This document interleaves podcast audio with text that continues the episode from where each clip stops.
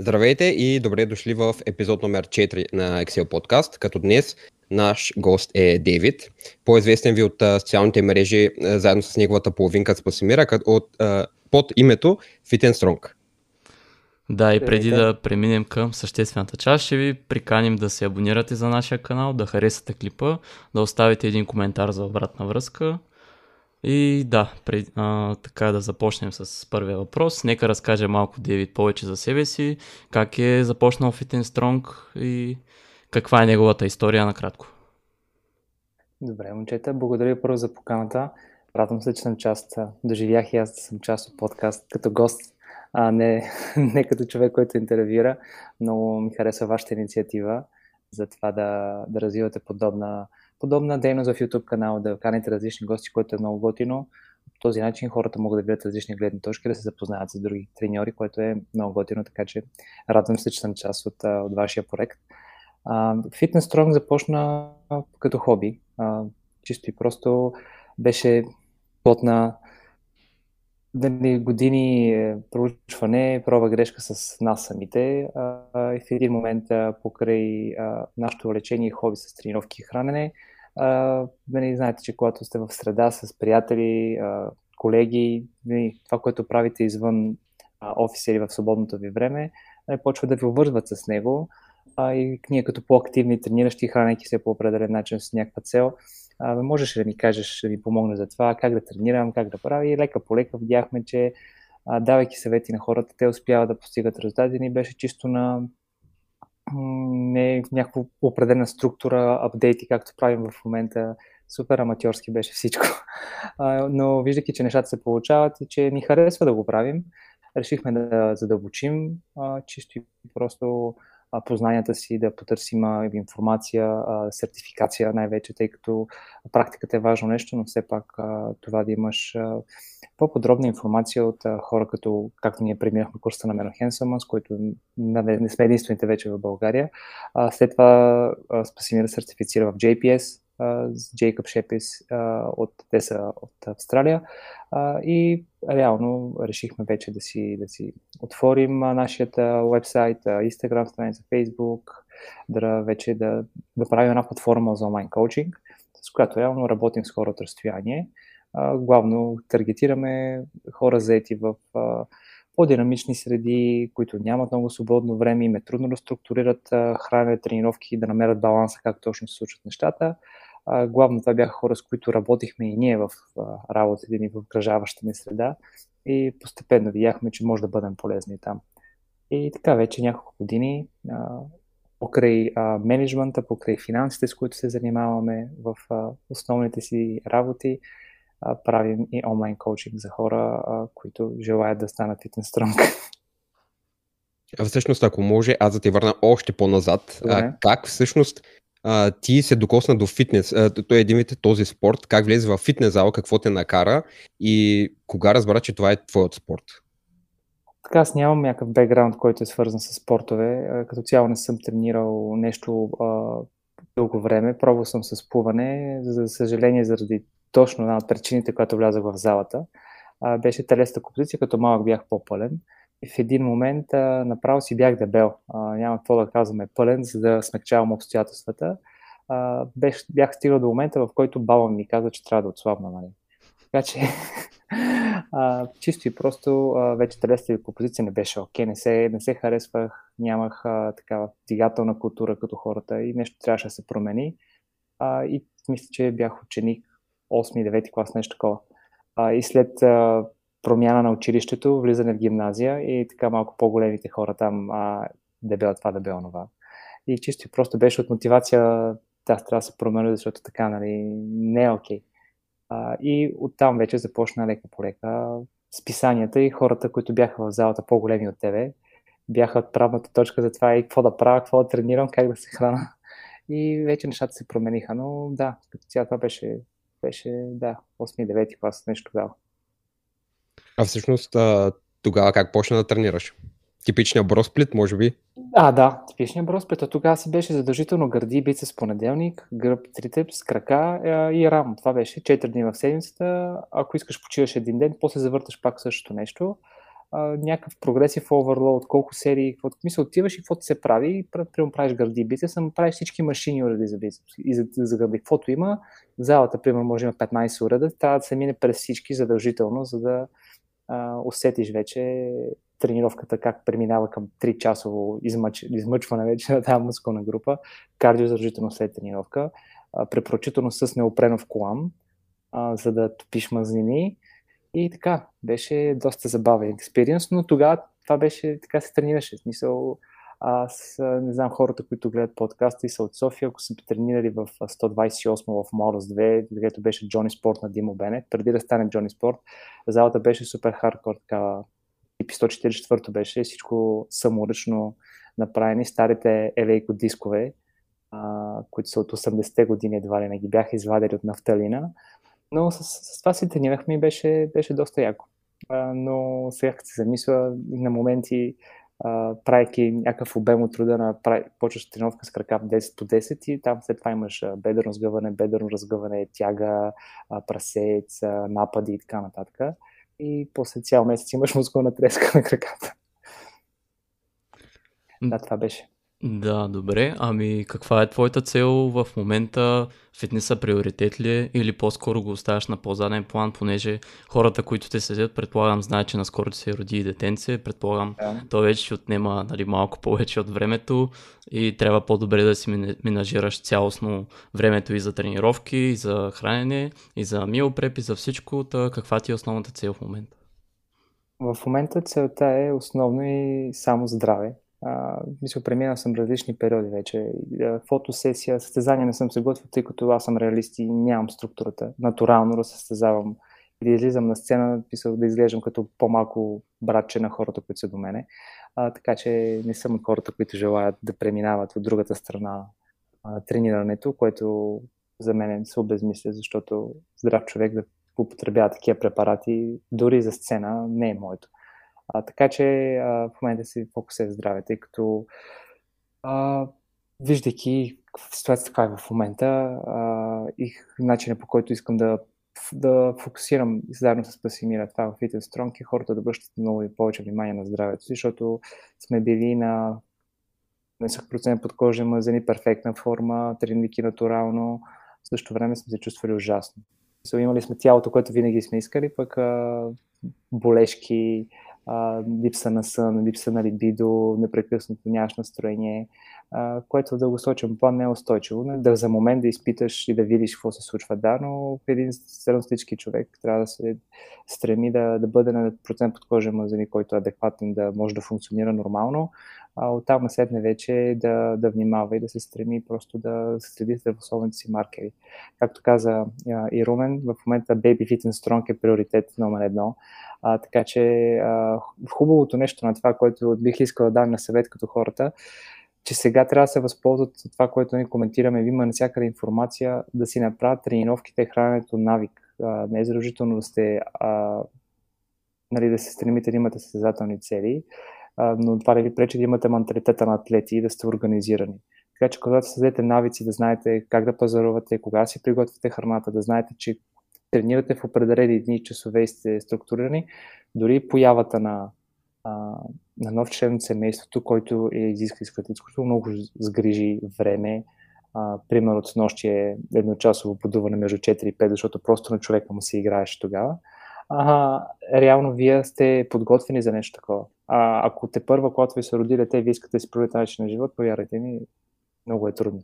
Дори и ние като хора, които тренираме други хора и сме подготвени, изпаднахме в ситуация, която те първа не се случваха много нови неща, така че а, инвестицията в това да, сте, да се подготвите предварително е много важно.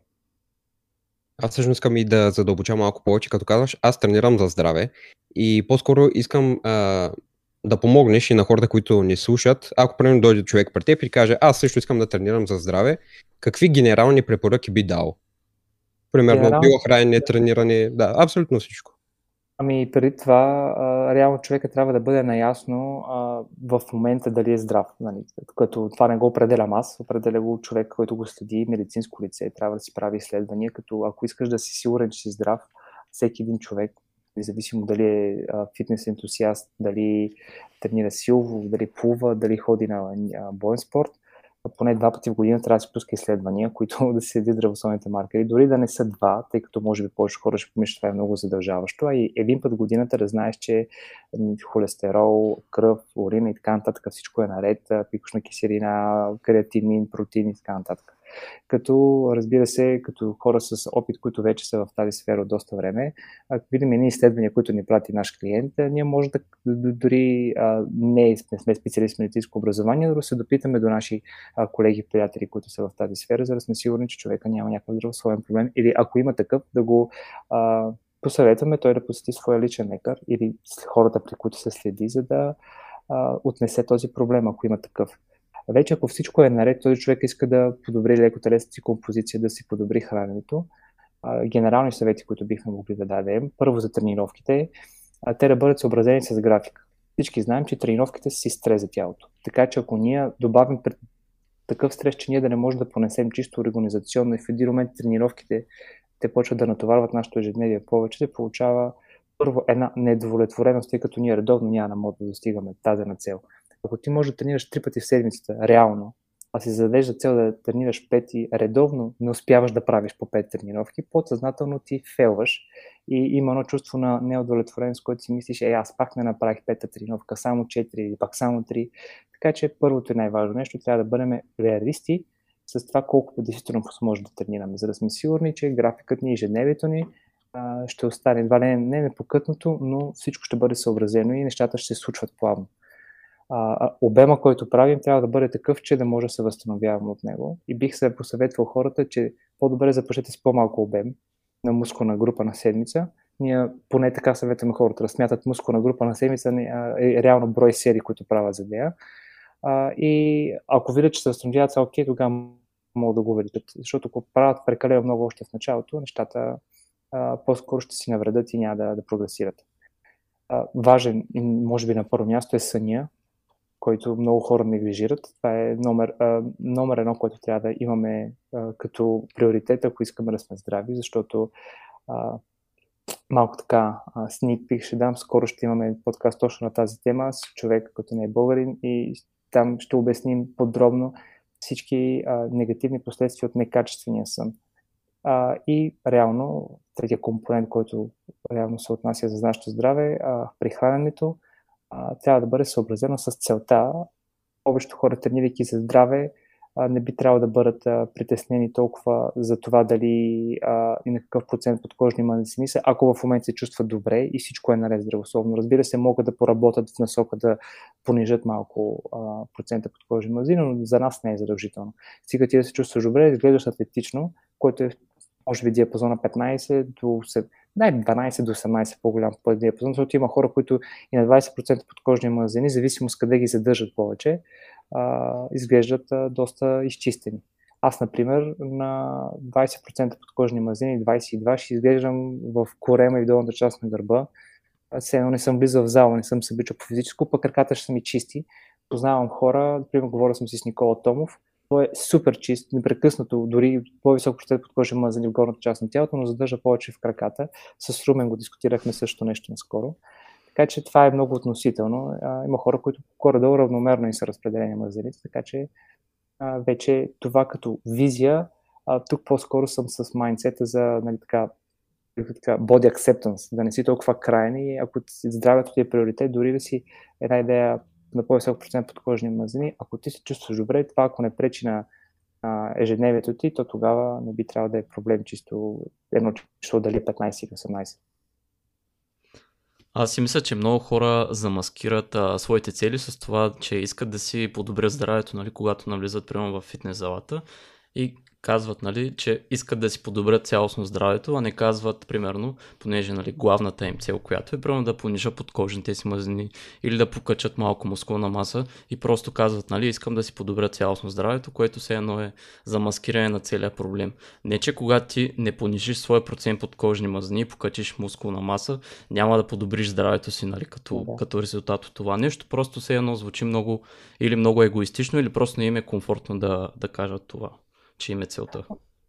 То няма проблем нали, човек да бъде а, реалист а, или пък да бъде искрен най-малко със себе си, защото дали, а, забелязвам последно време една тенденция, че хората, притеснявайки се да влезат в залата, точно защото някой ще каже нещо или някой ще не знам, подиграва или опрекне, не мога точно как да, да, да формулирам тяхното, а, тяхното притеснение, но а, не искам да, по никакъв начин да засягам хората, но повярвайте ми, на никой не му в залата не му пука за вас. А, реално, какво ще правите там, как ще тренирате.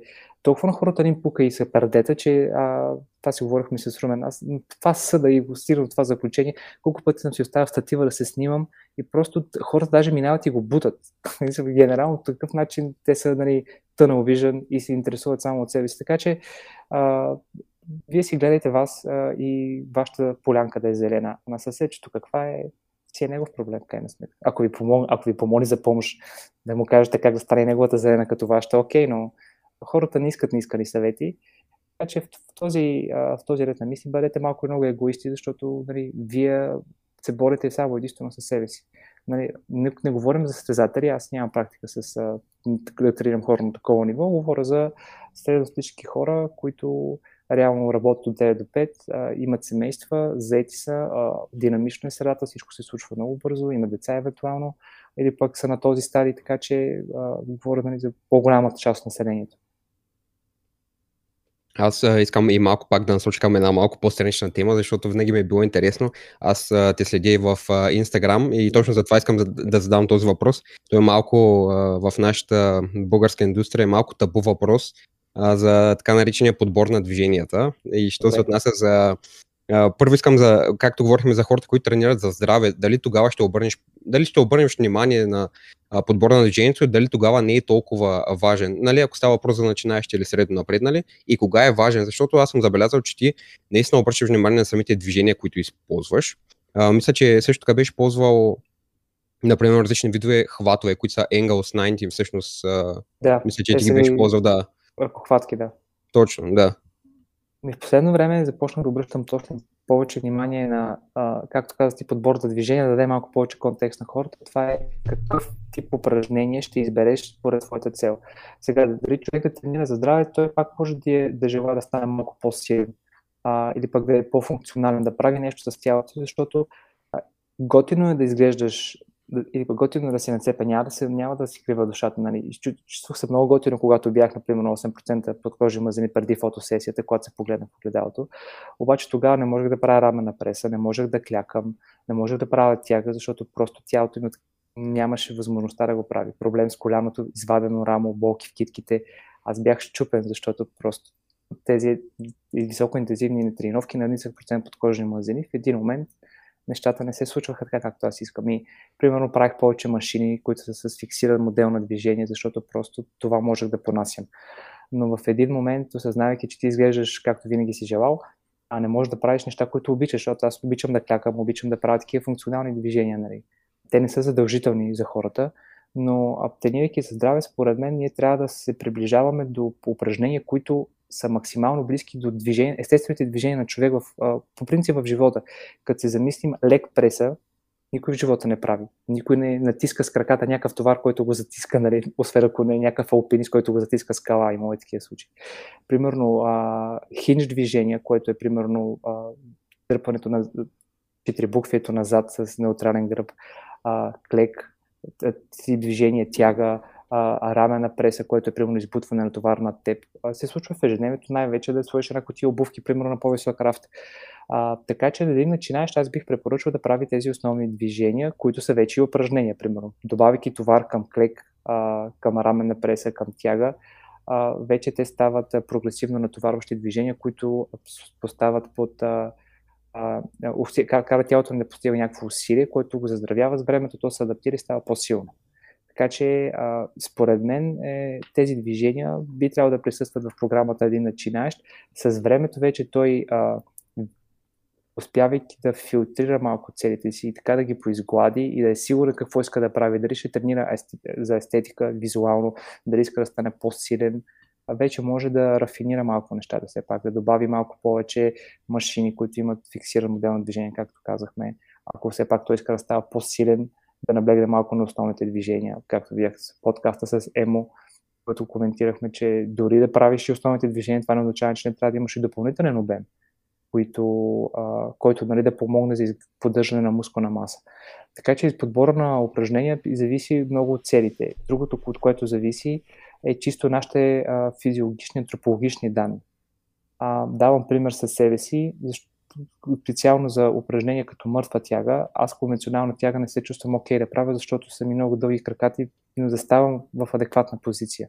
По-оптимално е да вземах сумо или хибриден хват, където да изкарам краката от едва ли не от сетъпа и за да мога, нали, първо, че се обхвата на движение, второ, че ще поддържам изправена стойка на отранен гръб.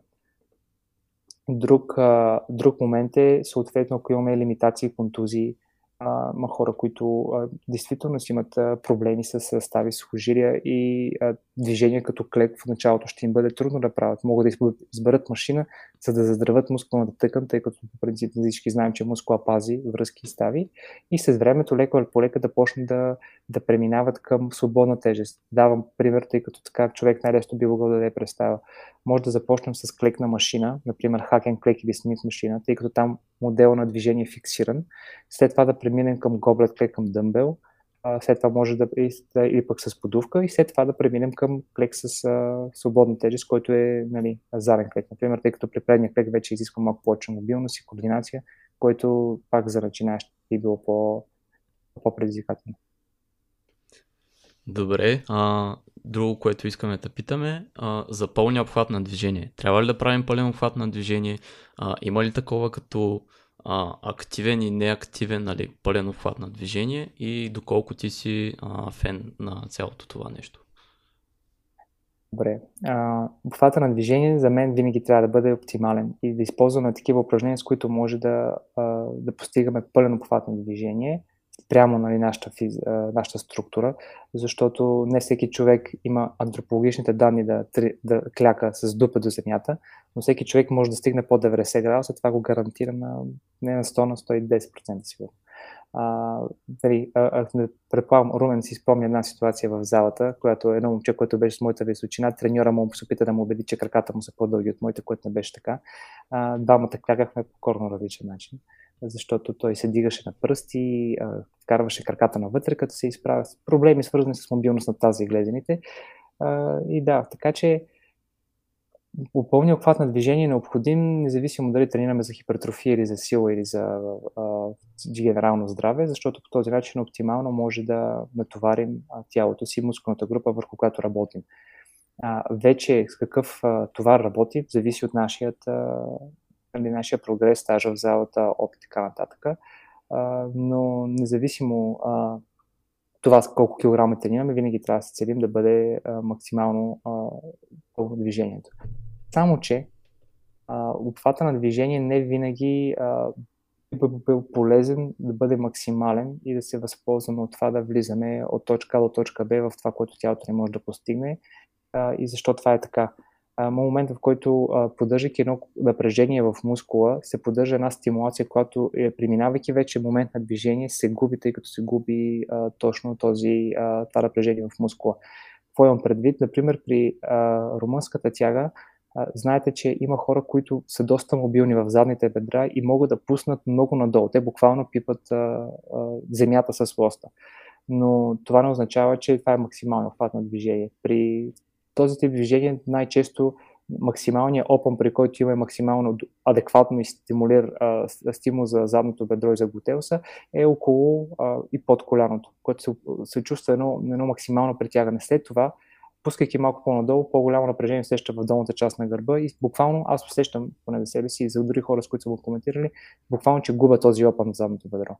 Също се получава, ако, например, сравним рама на преса с дъмбел, в в момента, в който ние пуснем под, малко под 90 градуса, защото ако си представим, че имаме тежестта тук, ако ние свалям, ако дойдем вече по-тук по-надолу, отново се губи това напрежение. Така че а, трябва да се замислим вече каква ни е целта и а, движенията, които ползваме, ъгъла, който имаме, а, дали винаги пълния обхват на движение е адекватен. Също се отнася и за гребане с дъмбел, пълния обхват на движение, ако се замислим, трябва да дойде много назад лакътя, който вече сме го изнесли прекалено нагоре, което отново а, ние губим а, стимула в латисимост, тъй като реално след момента, в който а, лакате ни до тялото, няма реално адекватно стимулиране на, на мускул. Другото просто е едно движение, което идва от бицепси от рамото, което е ненужно, имайки предвид, че ние гребем, за да акцентираме било то за, за латисимост, за задно рамо и за, или пък ромбоидните мускули трапеци. Сега вече зависимост от ъгъла, тук идва въпроса за Angle 90 схватките, а, от ъгъла и от хвата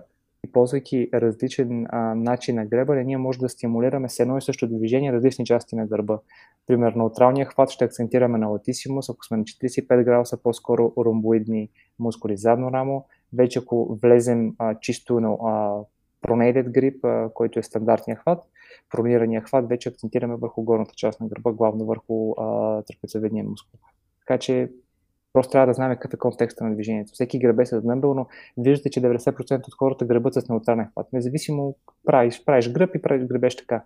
Да, ама точно какво се целиш да правиш при положение, че преди това си правил а, скрипец, който е гребане, пак с неутрален хват с кабел, след това си правил, примерно, предърпане на друг скрипец пред гърди, пак с неутрален хват и след това гребеш с дъмбел, пак с неутрален хват. Ти акцентираш върху един и същи мускул и няма разнообразие. Вместо да започнем да кажем с набиране, след това да направим един неутрален хват гребан и примерно след това да завършим с гребане с дъмба с прониран хват. Така имаме три различни ъгъла, които стимулират различни части на гърба. Това е а, доста интересно, аз това исках да те питам, защото а, и ако мога да обобщя от а, това, което е отказаното до тук, нали, да не се вманиачаваме толкова до пълния обхват на движение. А, в предишния ни епизод ние също така говорихме за ефективен обхват на движение, нали, което и ти, а, на ти искаш да наблегнеш. А, и също така, когато говорим за трениране на гърба, както ти каза, ние наблягаме на дадена мускулатура повече. Тоест, когато примерно правим с неутрален хват, ние няма да тренираме само латисимуса, да. нали, повече ще го тренираме него, нали, с приоритет, както ти каза. А, и искам да насоча два пъти споменахме за това и за твоя подкаст, всъщност как се роди идеята и за него и по-скоро някакви а, история, а, как а, с твоите по, по-известни гости, мисля, че повече хора ще ги знаят. Доктор Еран от uh, uh, нашите любими на, на Румен, uh, Стив Хол и Майк Израдил и, и други.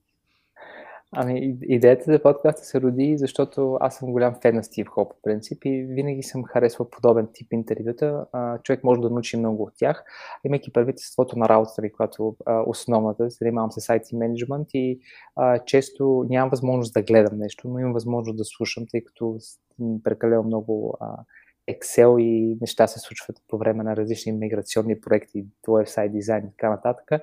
И а, ми е останало като навик а, да, да слушам някакви неща, примерно било то книги или подкасти. А, и оттам, покрай, а, нали, след като се сертифицирах с курса на Мено Хенсман, той се казваше Бежен бодибилдинг преди да той сега си го прекръсти на неговото си име. А, често на работа имах, сигурно слушах по 2-3 подкаста на ден а просто защото, нали, докато работя, нямах никакъв проблем да, да го правя това нещо. И покрай, нали, вече с Fitness Strong започвайки, си замислих, абе, що да не опитам, нищо не губа. А, и реших първият гост да бъде Аран Хоршик от uh, Squat University, защото преди няколко години си купих неговата книга The Squat Bible. Той вече има втора, която се казва Rebuilding My Wall и е много готина. Препоръчвам на хората да си я вземат. Аз а, си взех онлайн а, копия, но си искам да си я поръчам и физически, тъй като най-малкото благодарност на, на Аран си, си взема книгата и това е един вид сапорт. А, взех си книгата, направих си снимка с нея как съм клекнал и я чета. Публикувах я в Инстаграм и го бях отбелязал. А, за моя голяма изненада, Аран ми писа на лично съобщение в Инстаграм и благодари за това, че съм го отбелязал. Попитаме кой размер тениска нося и кой ми е адреса в България, аз му дадох тази информация, но бях изключително скептичен. След около две седмици получих доставка с DHL от Монтана, с нещата Монтана в Штатите, с ръчно отписана картичка от него с тениска на Squat University. Което беше адски уникален жест. Аз останах изненадан изключително много. Той е независимо, че толкова зет и тренира толкова много хора, а, и буквално е а, непрекъснато ангажиран с някакъв ангажимент. Той има подкасти, видеята и атлетите, с които работи в неговата зала. А, и реших да опитам. И той се съгласи. А, и оттам вече нали, апетит в сядането и започнах да прочвам хора, които са нали, в, в България няма друг подкаст, който са говорили с Аран и с Джейкъб от JPS и Стив Хол, а, с, Бел, с Ричард Бел от Бел Коучинг. Никол Стан имат подкаст още с самото начало на техния канал, но а, реално в тип подкаст, както нали, структуриран вид нашия, с подобни гости а, няма. Скоро ще имам още един много готин гост, който предполагам, че сега не знам кога ще излезе този епизод, но а, днес сме 2 септември, предполагам, че днес трябва да излезе. Мисля, че се получи доста добър разговор.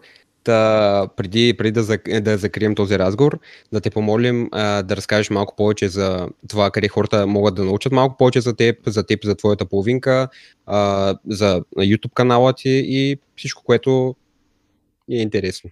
Мога да намеря в Instagram на страницата е fit under, долна черта n долна черта strong. Отделно имаме и вебсайт fitandstrong.net. YouTube канала се казва по същия начин, както и Facebook страницата.